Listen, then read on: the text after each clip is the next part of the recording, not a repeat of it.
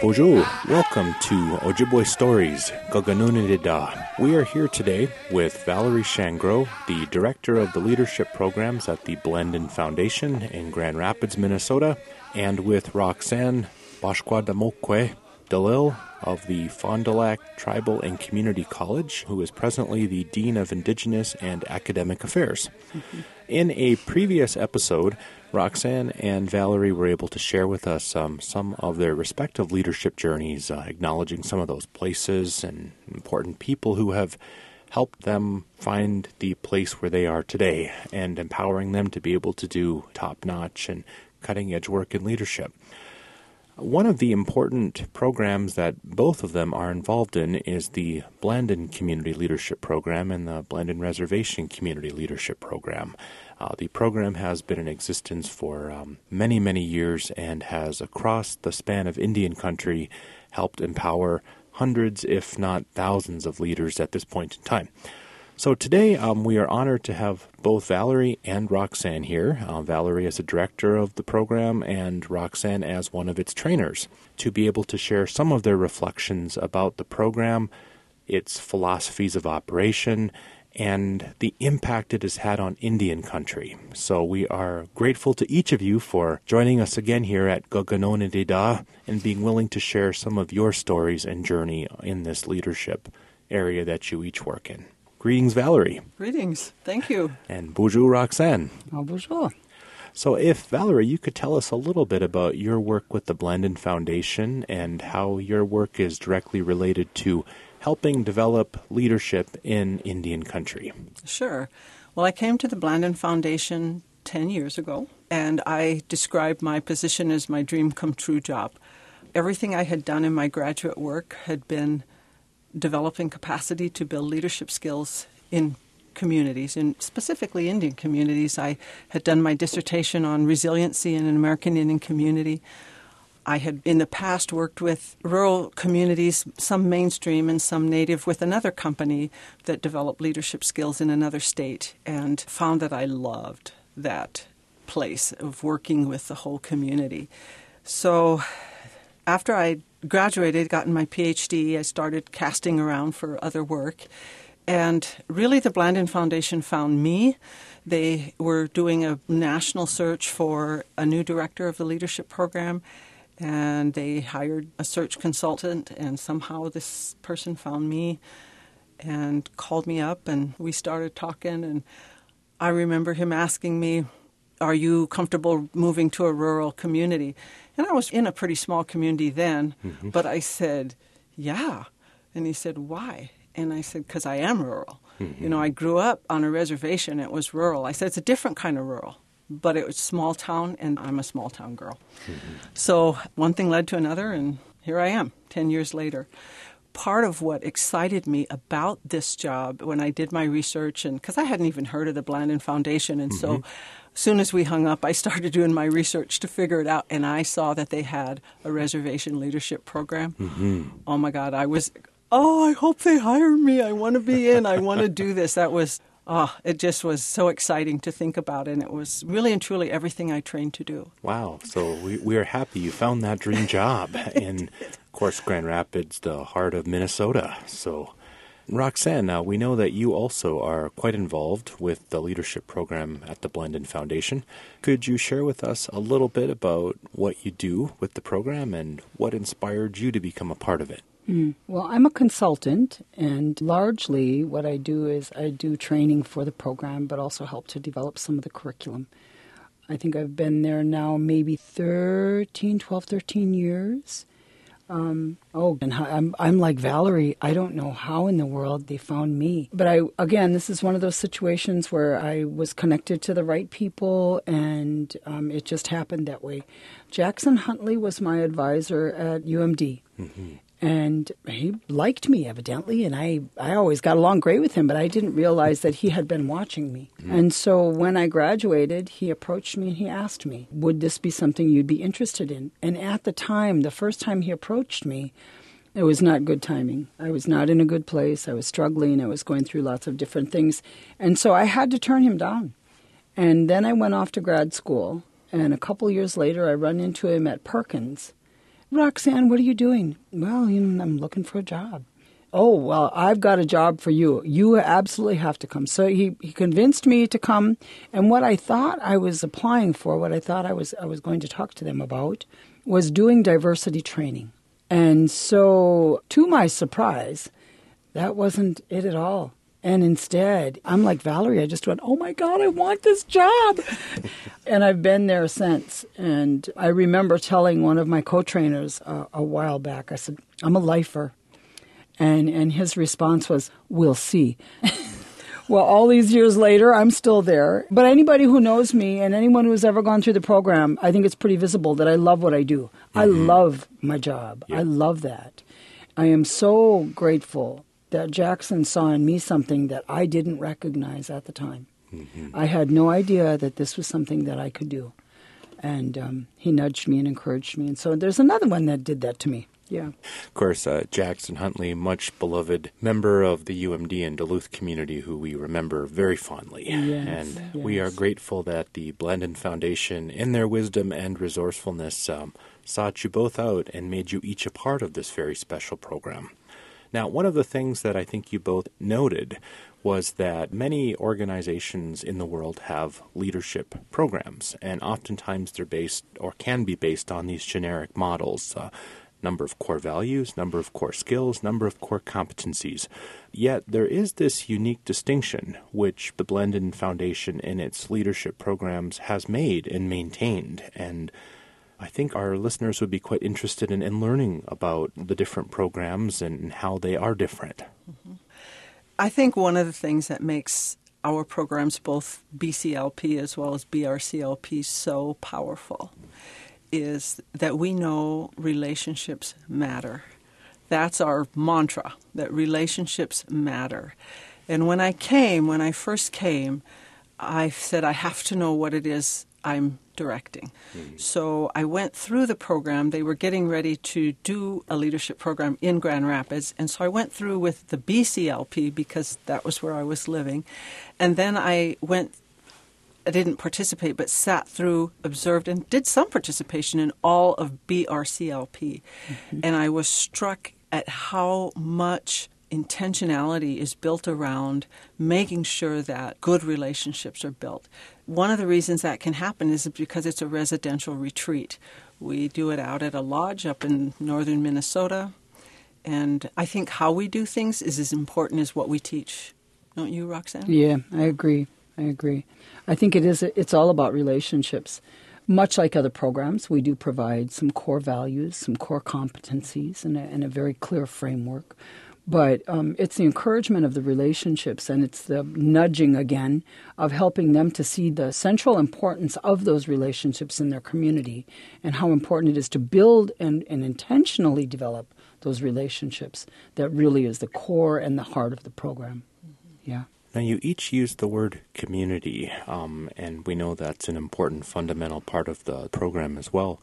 Could you tell us a little bit about how the programming has revolved around this notion of community and strengthening community and operating from that vantage point. Well, that's kind of like the birthing story. so I'll share what I know. Mm-hmm. Um, back in 1985, when rural communities all over the United States were struggling, in a lot of places it was farm communities, but up in northern Minnesota it was mining and timber communities were struggling. And apparently the board of directors was meeting and talking about what to do because there was such a crisis. And someone on that board said, Well, this I know. Nothing can happen without good leadership. And so that was the spark that got them to thinking about what if we invest in leadership development.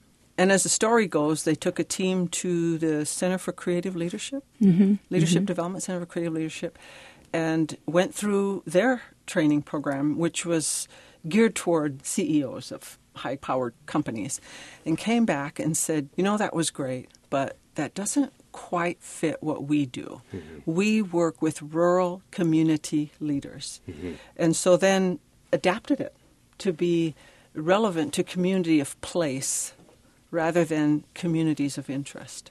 That's really how it got started. Mm-hmm. And so we always serve communities of place.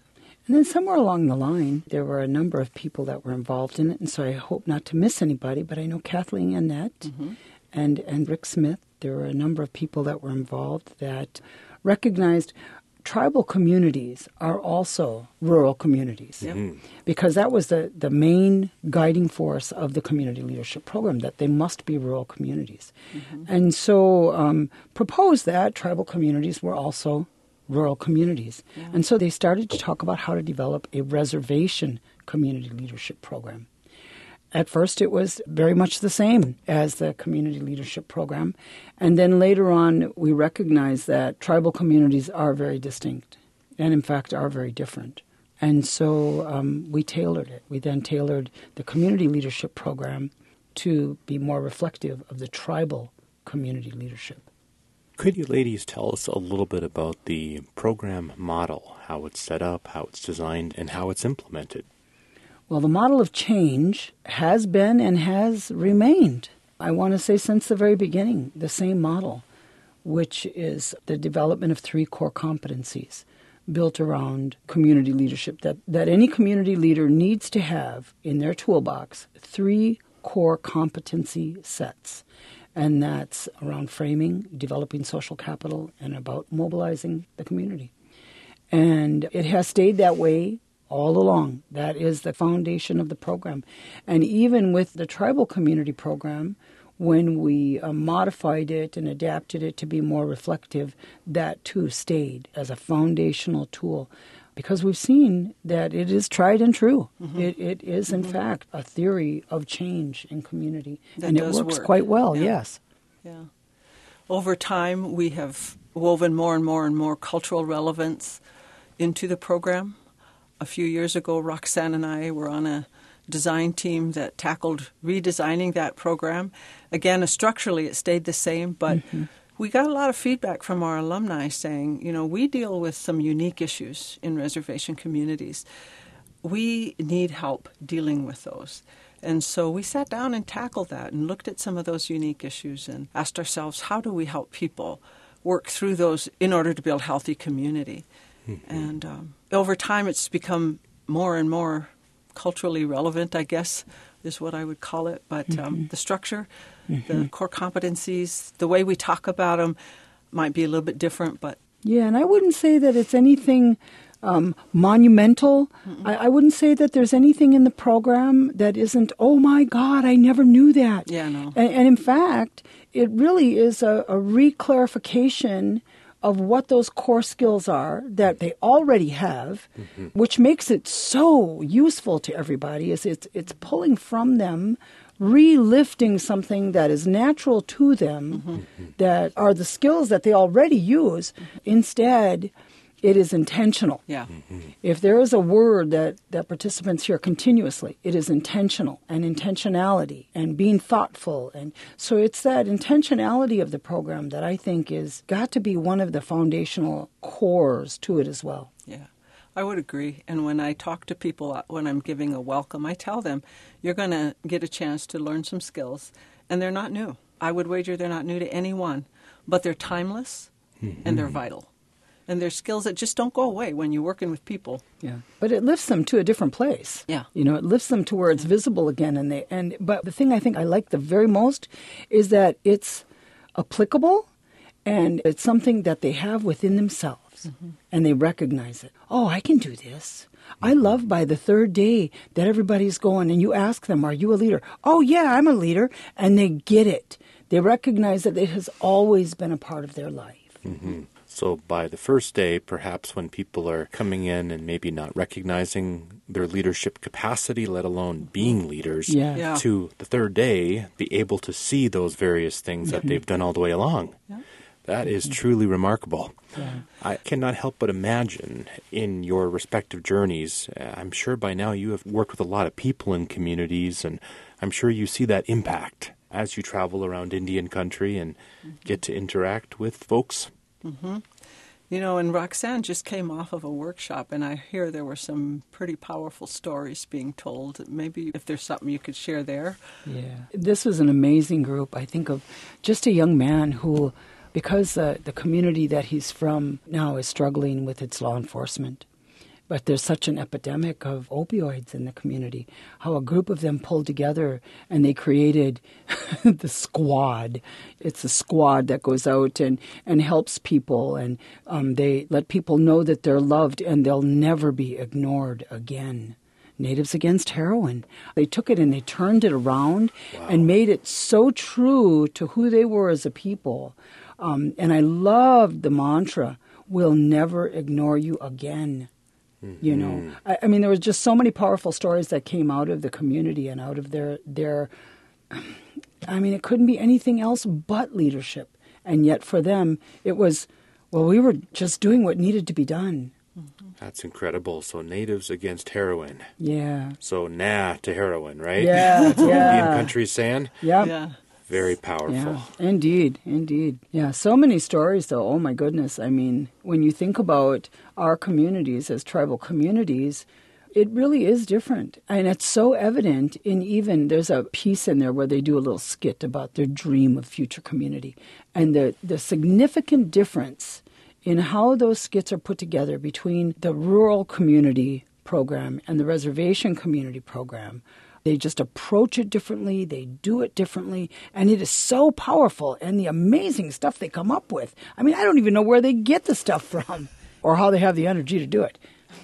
I think, you know, uh, one of the reasons it's so powerful is because we tell people the way we define leadership is doing what needs to be done to build and sustain healthy community.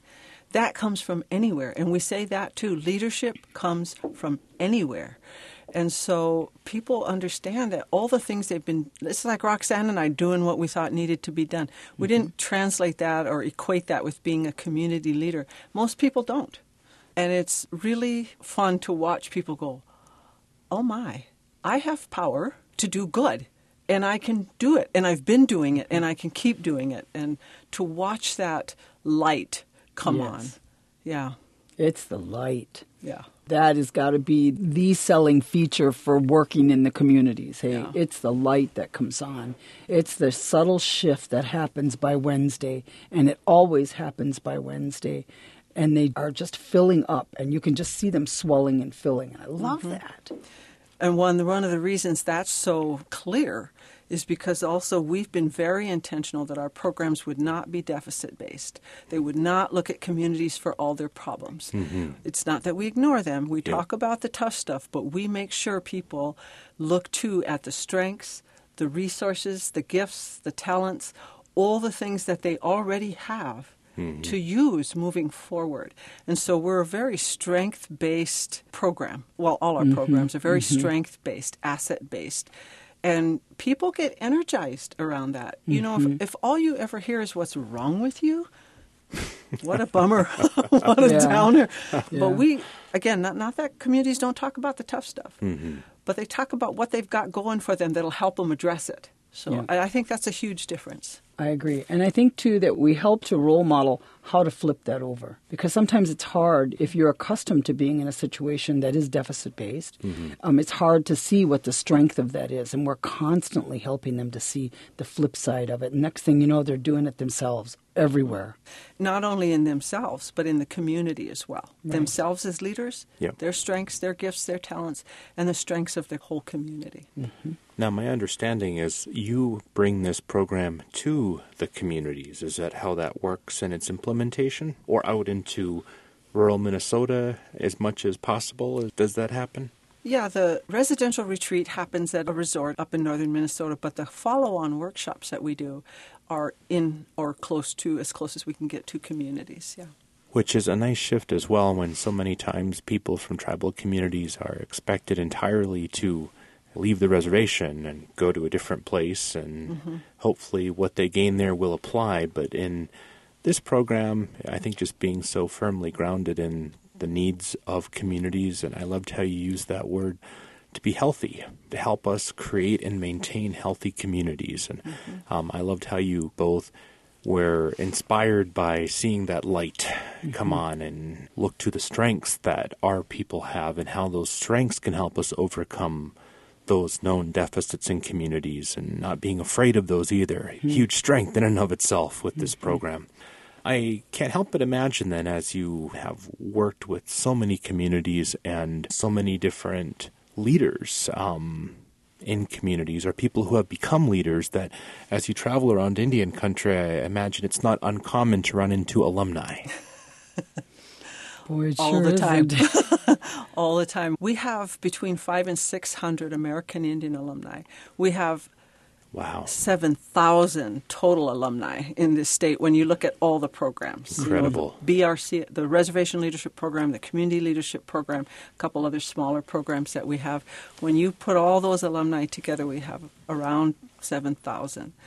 And wherever I go in this state, if for some reason people learn that I am the director of those programs, inevitably someone will come to me and say, You know, I've been through your program and it changed my life. Hmm. I, I heard that so many times when I first got here, and I'm like, Huh, okay. You know, I had a young Native woman approach me once and say, I went through your reservation program. And she kind of lined up life changing experiences, my spirituality, my master's degree, and your program. Outstanding. Yeah. Mm-hmm. I was recently in a Native community where every one of their elected leaders is an alum. Now that is something to hang on the wall and be really, really proud of. Amazing. Yeah, absolutely, absolutely. I don't think there's a community, and I have been in every reservation community in the state of Minnesota. Mm-hmm. There is not a community that I can walk in where people don't walk up to me mm-hmm. because I'm the trainer. Yeah. they know me everywhere I go. And so what it's done though is it, it holds me to a level of integrity that I have to constantly be mindful of because I would never want to go out and act in a way or, or be seen in a way that in any way contradicts what I teach. You know, um, and it's a beautiful thing though because it's Yeah. a continuous and constant thing, no matter where I go. In any area of Ojibwe country, Dakota country, in Minnesota, there's somebody that's going to walk up to you. Yeah, and you're right. The leaders, you'd be surprised. Look in the communities at the movers and the shakers in the community, and you will find Blandin alum. But you know, I think too, one of the things I think is so beautiful is I watch the program and when I watch Roxanne and others train out there, there's two things that I think the trainers bring into the room that are absolutely stellar. One is an absolute trust that communities know what they need and can do it. And the other is this openness to mm-hmm. saying, yes, we have some things to share with you, but you are going to teach us a lot too. And that openness to that being a learning and a giving and that reciprocity in learning from the community leaders as well as sharing skills or whatever with them.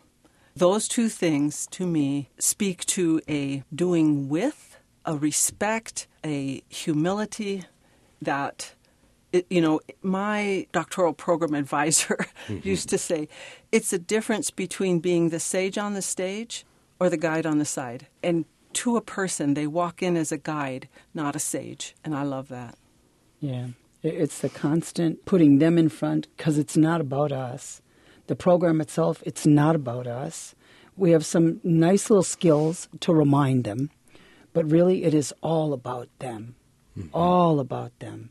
And the visible change in just simply being acknowledged is so amazing. Mm-hmm. And I think that that's the beauty because by the end of the week, they're doing it to each other mm-hmm. we don't do a whole lot as trainers, really. Mm-hmm. We we just are up there nudging them to be the very best they can be. But you are. Mm-hmm. You're role models. You show them Oh, yeah, respect. absolutely, have you to treat be. them like they deserve to be treated. Mm-hmm. And that's one of the reasons I think the residential setting is so important too. Because if people went home at night, they wouldn't have that chance to build those relationships because we provide what we call a hospitality room. Mm-hmm. And so after hours, people can go to this hospitality room. Trainers don't go in there, mm-hmm. and they can play games or have conversations or drink pop or pop popcorn or whatever they want to do. And it's really, or sit around a fire or whatever outside. Those times are just as powerful as what goes on in the training room. Yeah, Like you say, relationships matter. They do. Yeah. Yep, and that opportunity to build them sometimes is so rare today. So Mm-hmm. that's a very, I think, Yeah. evidently important feature. And the opportunity to be silly. Oh my goodness, our last crew, they found sleds. I don't know where they got these sleds from, but they took off and uh, these are all grown adults outside sliding down hills, acting silly, rolling in the snow. It was mm-hmm. the cutest thing I ever saw in my life. Sounds great, actually. Um, yeah. We do have some sleds, I think, in the other room, so maybe after this episode we'll get a chance to go out and oh, enjoy got, the Minnesota snow. We got to get him to go through. I know. I, am I'm, I'm sold. Um, in fact, I was going to ask you, ladies, just to describe, you know, why programs like this are important in Indian country, and I think it's evident uh, just from the stories that you've told here today.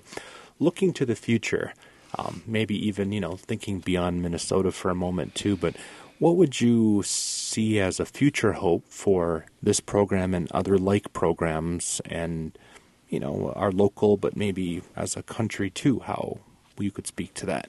The ripple. The ripple. That's the only thing I can think of offhand is mm-hmm. the ripple. It's like the pebble that's dropped into the water and how it ripples out. If there was anything that I would really want to see in the future is that it continues to ripple, that it, it's not just in Minnesota communities. Mm-hmm. Interestingly, you see that ripple coming out into other communities. Um, I know I, I walk in a small circle and I get that, but I have, in just a few years that I've worked with Blandin now, I have seen a flip, a subtle shift that's beginning to occur of where we are being more positive towards each other. There isn't as much visibility of the crabs in the bucket syndrome that that we are starting to walk away from oppression and, and walk away from the trauma in our lives and its manifestations. I, I really want to believe that we are. And that happens one person at a time. Mm-hmm.